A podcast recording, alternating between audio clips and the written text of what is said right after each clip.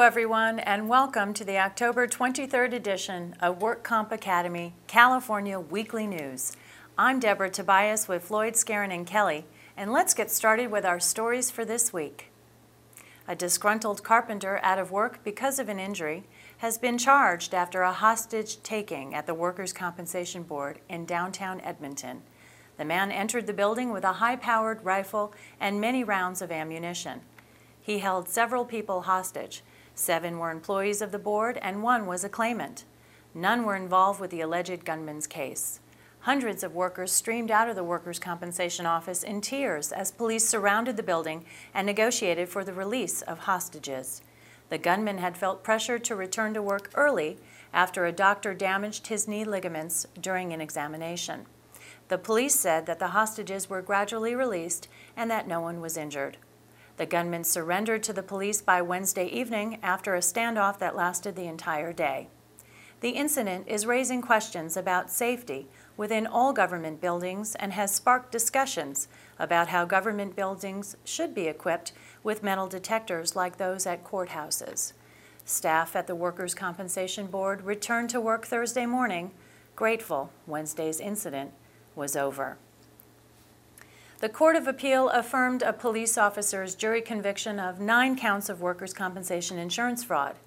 Laura DiGiorgio was employed as a police officer by the city of Riverside. She was a passenger in a friend's vehicle that was struck from behind by another vehicle on the freeway. She submitted and settled a claim with an auto carrier. Medical records reflected she had suffered a back injury for that off duty accident. A few months later, she submitted a claim to the city for an injury at work to her lower back, right hip, and leg.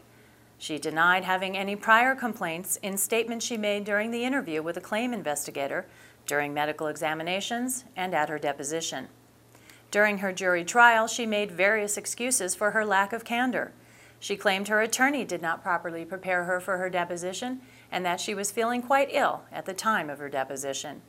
Neither the jury nor the Court of Appeal bought any of her excuses. Her nine count conviction was affirmed by the Court of Appeal in an unpublished opinion. A 24 year old Watsonville woman pleaded no contest Tuesday to a felony count of workers' compensation fraud and a misdemeanor count of making a false claim. Maria Navarro was transporting dental equipment for her employer when she pulled to the side of the road to make a phone call. There was no cell phone reception, so Navarro went to a nearby home to borrow a telephone. While she was gone, her unoccupied parked car was hit by another motorist. Navarro later told her employer that she was in the car at the time and filed a workers' compensation claim and also a personal injury claim against the other driver. During the investigation, the employer learned that Navarro was not in the car when it was hit and referred the case to Monterey County prosecutors. Navarro faces up to five years in prison and a $150,000 fine when she's sentenced on November 24. A Huntington Park man was arrested this week as a result of the investigation conducted by the Los Angeles County District Attorney's Office. Pedro Ramos was charged with three counts of insurance fraud, one count of attempted perjury, and one count of using a false Social Security and resident alien card. In 2007, Ramos first told his employer that he injured himself at home and was under the care of a personal physician. A short time later, the employer received notice that Ramos was represented by an attorney and claimed instead that this was an industrial injury. An investigation found that Ramos had made material misrepresentations in sworn testimony and to medical providers for the purpose of filing a false claim. The alleged fraud cost Alaska National Insurance Company over $40,000.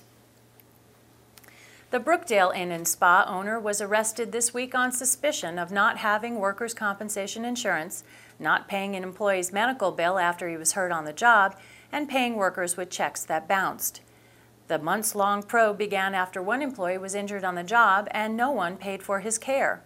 In September, a man was airlifted from the Brookdale Inn after falling inside through a construction hole near the pool.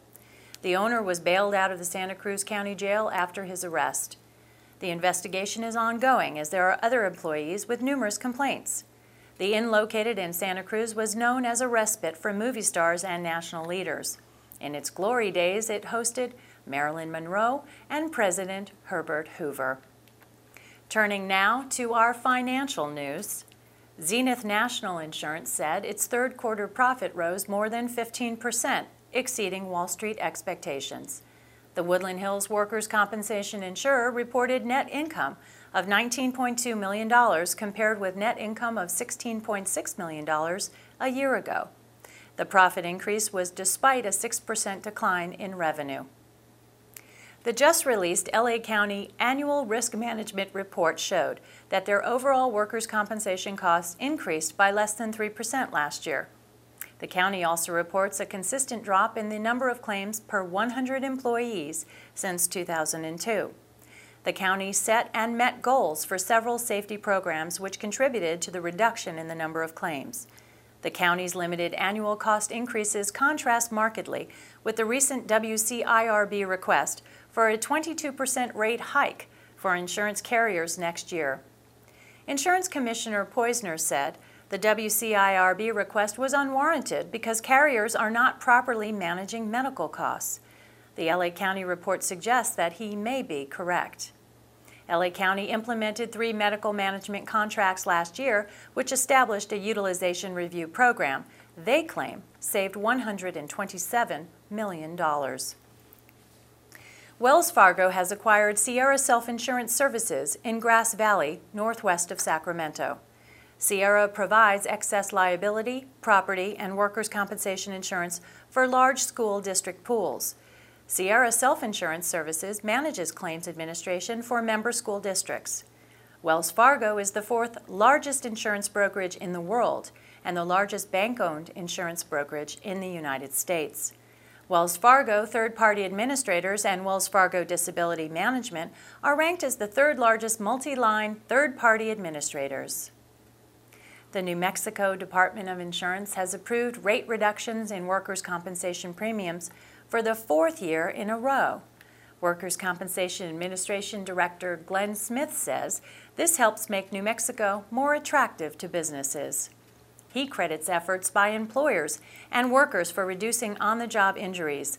Officials have requested a rate reduction of 4.5% in the voluntary market and an overall decrease for the assigned risk pool of nearly 1%. The reduction should go into effect on January 1. New Mexico joins Hawaii and Oregon, who also reported rate reductions for next year.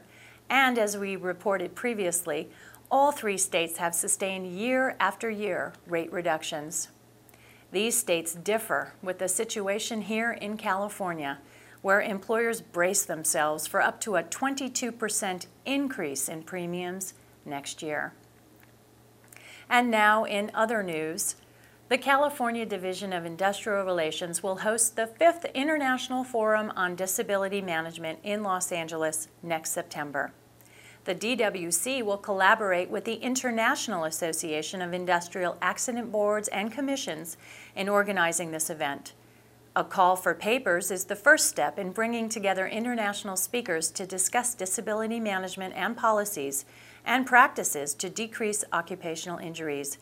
Proposals for papers must be submitted electronically to Denise Vargas at dvargas at dir.ca.gov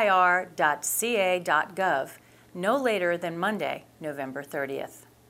Accepted proposals will be announced by April 9, 2010, and the deadline for final presentations is July 12, 2010. In other news, the State Fund announced that it has appointed Doug Stewart as president and CEO on an interim basis, replacing outgoing Janet Frank.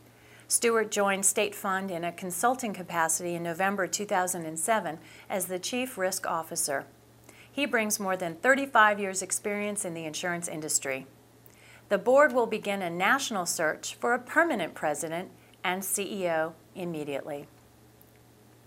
An icon in workers' compensation is now obsolete, deserving a gentle retirement followed by decent burial. It's the claims loss run.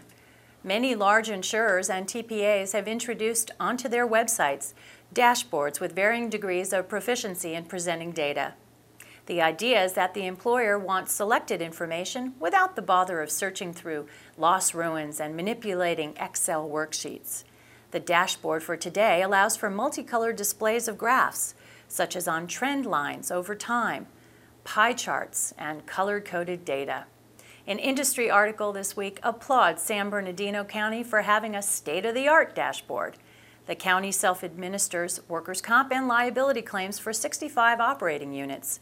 Their claims dashboard displays data from human resources and fleet management, making one big picture. The county's managers can view how they and all other departments are hitting performance targets. A robust reporting system such as this one can save about 10% of claims costs. And here's what's coming up next week. On Tuesday, October 27, the Employers Fraud Task Force will hold their monthly luncheon.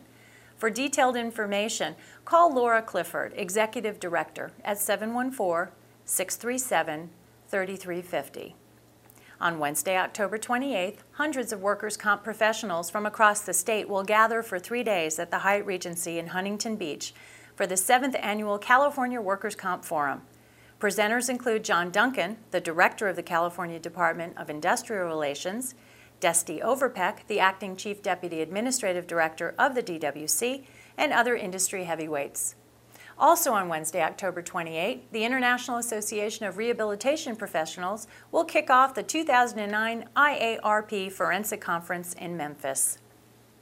Information about these and other events can be found on our website by clicking on the Work Comp Calendar tab on the top of our homepage. That's all our news and events for this week. Please check our website daily for news updates, past editions of our news, and much, much more. And remember, you can subscribe to our weekly news podcasts and special reports using your iPhone or iPod by searching for Work Comp Academy in the iTunes Store. They've got an app for that. Again, I'm Deborah Tobias with Floyd Skeren and Kelly. Thanks for joining us, and please stop by our site again next week for more news.